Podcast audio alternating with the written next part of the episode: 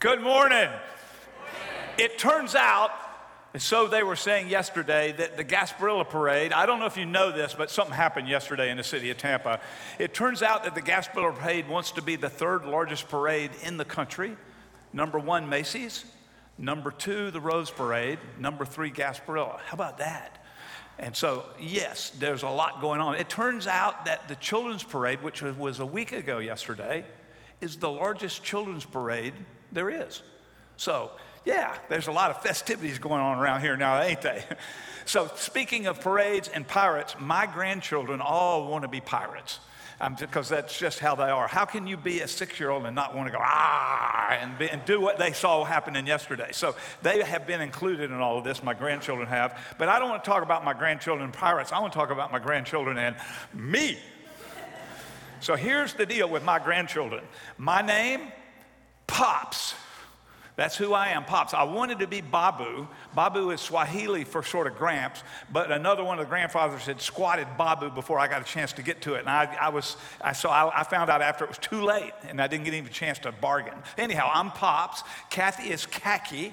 And so when my grandchildren, even the two year old, can now articulate Pops, because it works pretty well for when I, one of my grandchildren says Pops, or there's pops, or there's some, some desire or interest in their voice and what they say and what they do.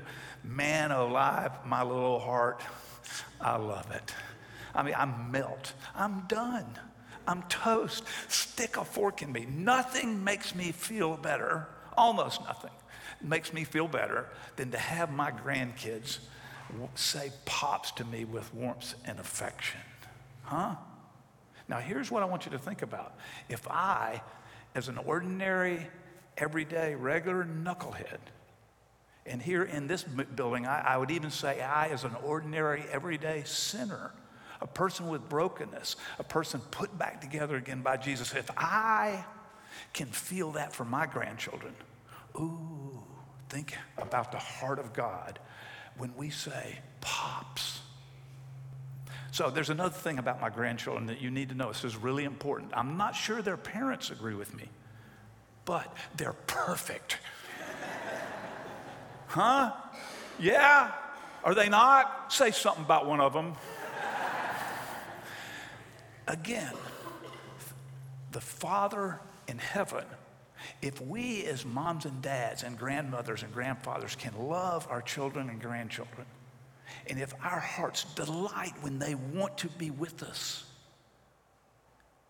how much more does your Father in heaven, does Jesus who made you, want you to want him? Well, it's immeasurable. And as good as it is being a, a grandfather and a father and a husband, man, I'm just an echo, a shadow of God's love. And, and I have been teaching you, and we've been talking together about God's love, and there's a word in the Bible, Hebrew word, chesed. And I know, yes, it's a guttural, and you feel like you're spitting on somebody when you say it. Chesed is the Hebrew word for love. And that's, that's the God of the universe. That's how God responds to you and me, his children, whom he made, when we say back, Pops when we want him.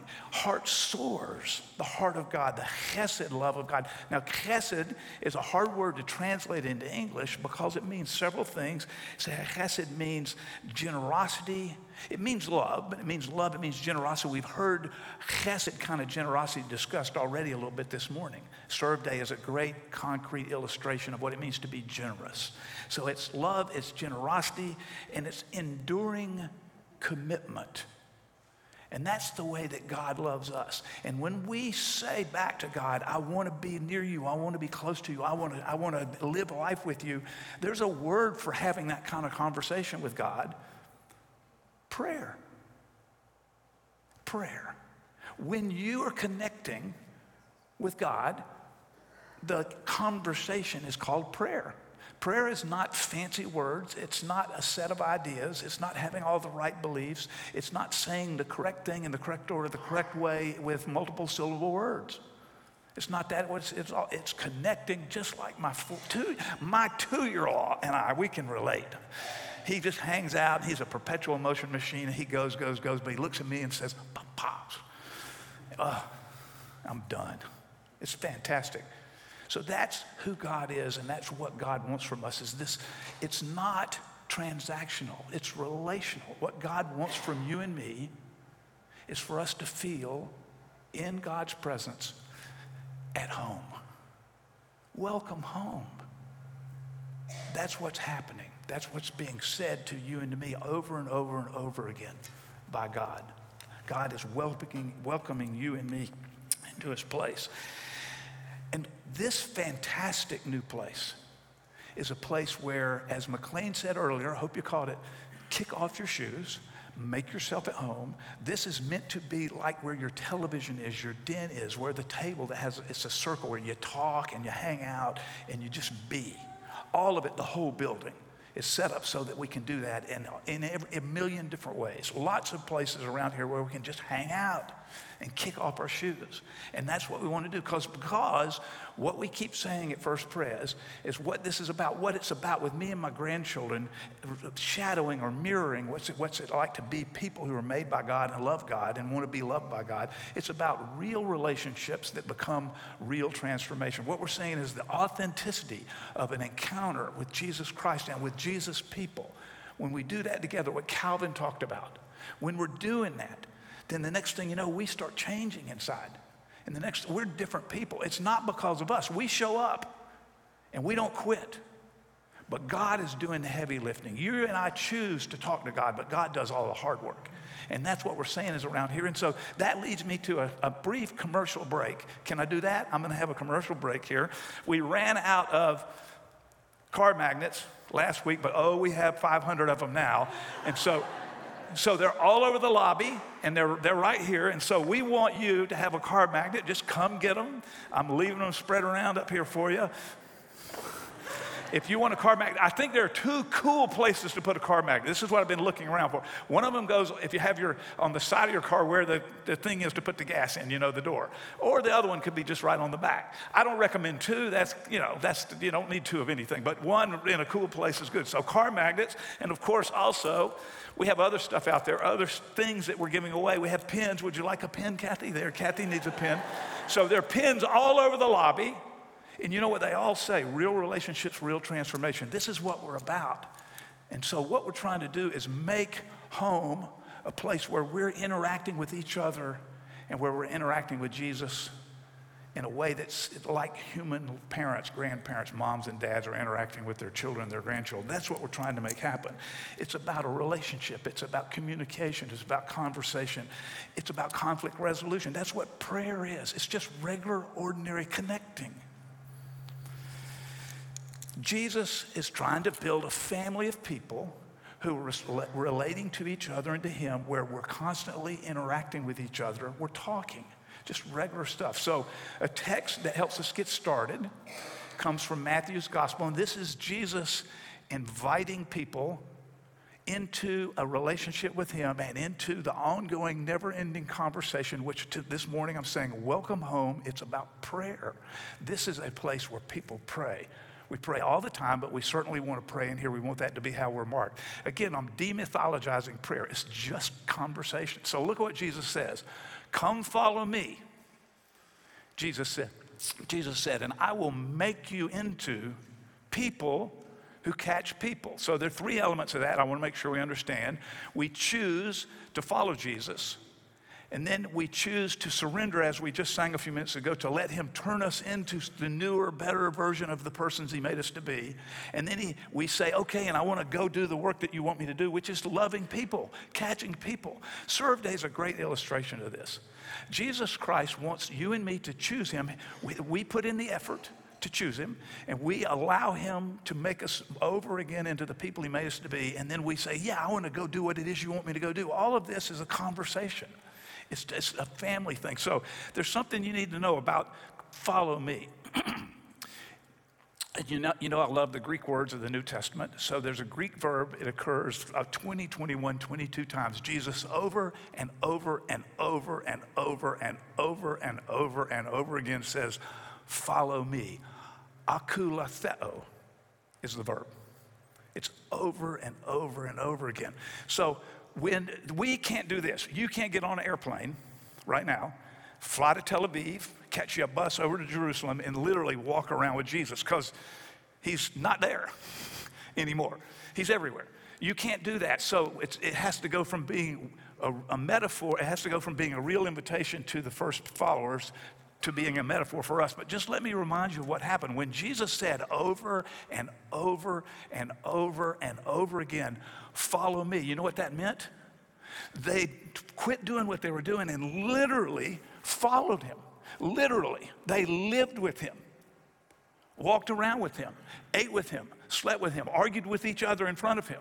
They did their life together, and a band of people, we know the names of some of them, literally went all over the place with Jesus. One of the things that I like to say, I've heard the rabbis talk about it this way, is they're so close to Jesus. When he says, Follow me, they're staying so close to him that when his sandal flips dirt up, it's landing on my head. He, what proximity? He, literally, the first followers of Jesus literally went with him everywhere. So it's, it, it's, it's me being a Jesus follower means go with him. And so that's what they did. And use your imagination to just think about Kathy and I and some others got to go to Israel last summer. And we stood at a place and looked down at the, what was the path that people would have taken to get from Nazareth, Jesus' birth town, over to the Sea of Galilee in a town called Capernaum, where he made his new home. Literally looking at it. And as I was there, I was looking, I was thinking, I know that his, his followers, and men and women, were walking with him. And it takes, they told me, it takes about a full day. Think of all the conversations. Think of all the questions. Think of all the encouragement. Think of the teaching. Think of, think of what, let your imagination, they literally were with him. And all of that conversation, what I'm suggesting to you is prayer. Because that's how we are with Jesus, as close as we can get, and talking and listening all the time. And that's what you and I are being nudged, encouraged, beckoned into because the Almighty God of the universe, who we know in Jesus Christ, can't wait for you to say, Oh, I want to be close. I want to, I want to follow you. And we don't, we, ha- we don't have a physical Jesus, but we can talk all the time with him and with each other about him and to him. And that's what prayer is. So, welcome home to a place where people understand that the conversation that's going all the time is prayer. And Jesus, over and over, he, when he says, Follow me, he doesn't say, First, believe this. Second, dress this way. Third, stop doing that. Fourth, stop, add this into your life. He doesn't do any of that. He'll make you into the person he wants you to be when he gets good and ready to do it. You're not in charge of that. You know what you and I are in charge of? Getting as close as we can and talking to him and connecting with him and with his, each other with him. Because our relationship with Jesus is certainly personal, but it's never private. We do it together, it's a family. Then that, that's just so beautiful. So, so here we have follow me is one way that Jesus is trying to get us to understand. And for us, it's a metaphor. For them, it was literally getting the dirt of his shoes thrown up on top of my hair. You know, you get to wherever you're going and you go like this. He does another metaphor because he loved to use metaphors to teach. And he used a metaphor of vines and branches and fruit. So I want to read this through. This is from the Gospel of John, a part of chapter 15, verses 5 through 9 is what we're going to see today. I'm going to read it all the way through and then go back and say a couple of things about some of the details in some of the verses. So here we go. This is Jesus, again, talking about what home is. Home is not a place Home is a person, and when we're in this place and we're connecting to this person, this house, this physical structure, it becomes a home. Because home is where relationship is. So Jesus is teaching them about how they can follow him, and he moves from follow me to an agricultural metaphor, which all as they're walking from Nazareth over to Galilee, they're running by all kinds of orchards, all kinds of vineyards. They're, they see a million grapes. So here's what he says to them I am the vine, you are the branches. If you remain in me and I in you, you will bear much fruit. Apart from me, you can do nothing. If you do not remain in me, you are like a branch that is thrown away and withers. Such branches are picked up and thrown into the fire and burned. But if you remain in me and my words remain in you, ask whatever you wish and it will be done for you. This is, I'm, I can not see up there. This is, where am I? This is to my Father's glory that you bear much fruit, showing yourselves to be my disciples. As the Father has loved me, so have I loved you. Now remain in my love. So there it is. I read it all the way through, and on purpose, I want to go back and kick a couple of things around. So let's, let's go back and read again. If you remain in me and in my words remain in you, ask whatever you wish, and it will be done for you. I'm sorry, I needed to get to the first slide of the next section. There we go. Yeah, I am the vine, you are the branches. Think about this. I am the vine. Jesus is talking. I am the vine and you are the branches. So I have a question for you. What's the job description of a branch? And many people, the very first thing you're going to think is grow grapes. Ten times in this text, Jesus says the Greek verb meno, remain. Sometimes it gets translated remain, sometimes abide. Jesus is saying, abide in me. You're a branch, I'm the vine. Where's the branch get its life? From the vine. Stay stuck to the vine. Branch, your job, be connected to the vine. Stay near me. Uh, to use the previous metaphor, follow me. Over and over and over and over again, I told you to use the, the word for follow. Here it is, the word for remain. Stay stuck to me. And everybody in that culture understood the basic way that you took care of a vineyard. If a branch had separated from the vine, you just get it out of there if a branch w- was connected to the vine, then they'd take care of it a little bit, prune it a little bit, and, and make it even more healthy, and then it would, it would push out grapes down the road. Branches that are disconnected from the vine, what a farmer does is gets them out of there, and of course, the way to get rid of them, they don't want piles all over the place, so they burn them. I've seen it in orange groves right out here in Wimauma. That's what you do. You, you get the dead wood out of the orange tree and you burn it so that the healthy plants can keep getting the nourishment. So Jesus is saying, stay stuck to me. What about grapes? All of it in this room and in this family of faith, we are unbelievable, high capacity people. There, you, you, I get a chance to know what all of you do, or many of you do, most of you. I'm telling you what accomplishment, achievement, capability, high capacity. And we, it's hard for us to think without thinking results. We want to think results. And Jesus is interested in results. But what he's really interested is you saying to him, Pops. He wants our heart. He wants us to want him and be with him and talk to him all the time about everything. Guess what happens when you're hanging around with Jesus? He changes us. When we're hanging around with Jesus, being with Jesus does something to us. Being with Jesus makes us different people. Being with Jesus who loves us with chesed love turns us into people who love. When we are hanging around with Jesus, we end up becoming loving. There's a, the great apostle Paul lists off some things that would be fruit. He uses the word fruit, like grapes. The fruit of the Spirit is love, joy, peace, patience, kindness, goodness, faithfulness, gentleness, self control. Paul rattles all those off. Now, here's what I want you to do I want you to go like this mm, I'm going to be more patient. Mm, just work real hard. I can do it. Come on. Or any, pick any of the other ones. That's not how it works. I don't get more patient by saying, let's be more patient. It's not self help, it's staying attached to the vine branches. That's what Jesus means. Stay attached to me. You have to choose to stay attached. Show up. Don't quit and I will push into you new life and make you more and more into the person I meant you to be. And you will end up seeing fruit. There'll be fruit out there.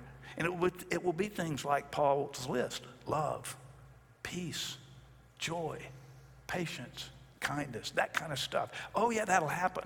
But I've never been able to be more joyful by just sitting down and going, oh, be more joyful. It's about connecting with Jesus and with his people. And next thing you know, I'm a different guy. And what I did, I put in the effort, and my effort is this show up and don't quit.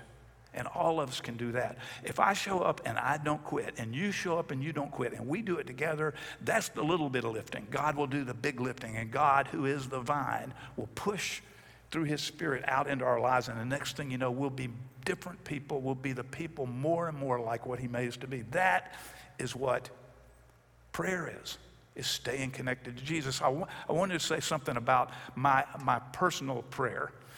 So um, I'm, I'm like most of us, kind of wrestling with it. Um, I have recently introduced, and you can laugh at me because I don't think many of you are going to believe it. Uh, uh, I've introduced quiet. And one person in the room right now, when I said I was doing that, it's been a long time, this person laughed out loud right in front of everybody when I said it because I took that as love. I'm introducing quiet. Some of you know that what I do, I, what I do is I park my car outside of the YMCA downtown and I sit there in the car. And the only thing that's not, the only thing is noise is some, sometimes I'm getting videos on one of the devotionals I do, a little video explaining things. But here's what I want you to know about me and trying to be quiet. This is prayer, me trying to connect. My mind, and I'm borrowing this from somebody else, this is not me, I didn't make this up. My mind is like a banana tree filled with monkeys. All right? So if you think you're, if you think you're unique, when you're trying to be alone and be quiet and connect and pray and talk to God, and if your mind is all over the place, I, I understand because it's that way with me. And here's, here's the encouragement that I was given. If I recognize that my mind had wandered off from the presence of God, then the very fact that I recognize it mean I've gotten back to where to the present. I, ha- I said, wait a minute, you just left. But to see to say that, I, then now I'm back. So if you're trying to be quiet, if you're trying to be alone, if you're trying to converse with God, and you have a discipline, a place, and a place is really important. Here's why a place is important. Let's think about in physical fitness. If I don't have a gym membership, then that means I don't have a place to go to work out. And if I don't have a place to go to work out, guess what? I don't work out. you follow me? We need a place, structure. So you need some structure. Many people find making the personal prayer something you maybe start the day with, or maybe end the day with, or maybe both. You need some structure and you need a place. You can't just go, oh, I'll make it work somewhere. You, you need a decision. You need to make the effort to show up and don't quit. Find a place and on purpose, pops. And, and, and begin to learn how to listen begin to learn how to talk and not, it doesn't matter what kind of words we use. That's, that's what a house is a home because we're connecting in relationship. And so jesus wants our this building to be a home centered around our conversation with him. He wants our whole lives to be that way. The great apostle paul said it this way and this one may, may trouble some of you. He said this pray without ceasing. Is it not in there there it is. Second, second, First Thessalonians chapter 5, verse 17. Two words. We're being, it's a plural, pray continually, you. It's you, plural, pray, and then it's modified with an adverb all the time or without stopping. Does that make sense? So you pray, it's plural, which means I said earlier that our faith is certainly personal, but it's not private. So we do faith and we do it individually. We make decisions individually and we say, I'm going to show up and I'm not going to quit. But pray continuously. This is understanding prayer to be just the interaction between me and God. And it's not the right words. It's not a formula. It's not an intellectual exercise. It's just sort of being aware of God's presence. One guy wrote a book called Practicing the Presence of God. And God's can't wait. I can't wait to hear my grandkids say, Pops, and the Almighty God of the universe is responding to you and me the same way. That's what God wants from you. That's what God wants from me for us to show up and to keep trying and to just learn how to talk and say it in our words, even when we don't have words. Some of us are in the middle of stuff right now where all we can do is groan. It's, it's family stuff. Some of us have strained marriages, or it's strained marriages and finances, is what I hear but strained marriages mostly, or some kind of thing going on in the marriage that's putting the strain on it that's exterior but has enter, entered into the family. And we're groaning and we hurt and we want it to be right. So the groan itself, when you don't have the words, the Almighty God of the universe who loves you with chesed love, will never stop listening. And we keep showing up and we keep groaning and we don't quit. And the texture of our relationship with each other and with Jesus richens and deepens like a branch connected more healthily to a vine, like someone who's following so closely to Jesus that the dirt flipping off his shoes lands on me or on my buddy next to me. And all of that conversation is what prayer is. In families of faith that meet in what we call churches, we, we want our church house to be a home. And it's going to be a home when we have real relationships with Jesus and with each other, and we can see the transformation that's real taking place. All that authenticity, all that naturalness. There's no pretense. Nobody has it over on anybody else. I'm not the only one in the room with monkey mind. It's just the human condition for us to wrestle with these things. And that, that's what God wants from us. Two, two things, just sort of like practical encouragements. One is say to God, if you can, speak to me. If that's where your heart is, I, we're being invited, nudged, speak to me. And that's our posture before God. And listen now, and here's the second piece of that advice. If you begin to get, a, if you get, begin to get a sense that God is hearing you and that God is giving some kind of response, I would, inv- I would invite you to, to check that response out by letting someone else know what you're wrestling with and what the speak to me answer begins to be. A person who you trust, who's a Jesus follower, maybe it's in your life group, and you go, Well, I've been wrestling with this, and this is sort of what I'm hearing. And your friends who love you, they're going to listen because they want what's best for you in your dynamic relationship with God and with each other and in your life and in your family and your job and in your world. So don't do it alone. If you begin to sense it, let somebody else in on it. They're going to want to know, they're going to want to help, they're going to want to be your friend as they walk through this. Again, prayer is just conversation, it's talking. And when we pray and we let other people be aware of what's going on with us, then our family ties are deepening because we're sharing our centered life around Jesus in our conversations and our life with Him. That's what He wants. I, I know what you want because I want it too.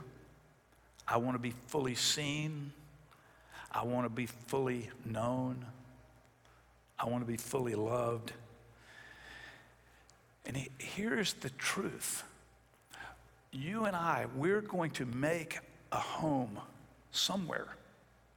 It's not if we make a home, it's where. And this morning, in this room, Jesus, He's inviting you. Welcome home.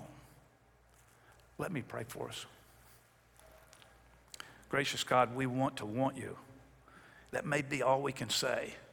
But that's, that's where you want us, right where we are. We don't have to pretend. There's no pretense. We come as we are, and we get as close to you as we can.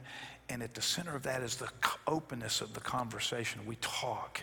We talk with each other to you about you and to you. We talk with each other, and we, talk, we do it privately, we do it personally, and we do, yet we do it with others. And we want to want you.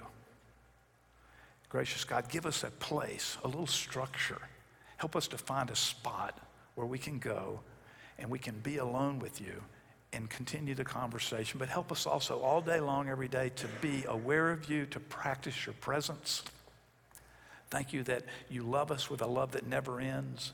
Thank you that your love is unending and permanent, and that you are loyal to your commitments. And this enduring commitment is your commitment to us. Our job is to show up, not quit Stay attached to the vine. Stay close to you by following you. Make us into your men and women. Make us into your children. Thank you, gracious God, that we can talk to you. We need a home. Amen. I'm going to invite you to stand before.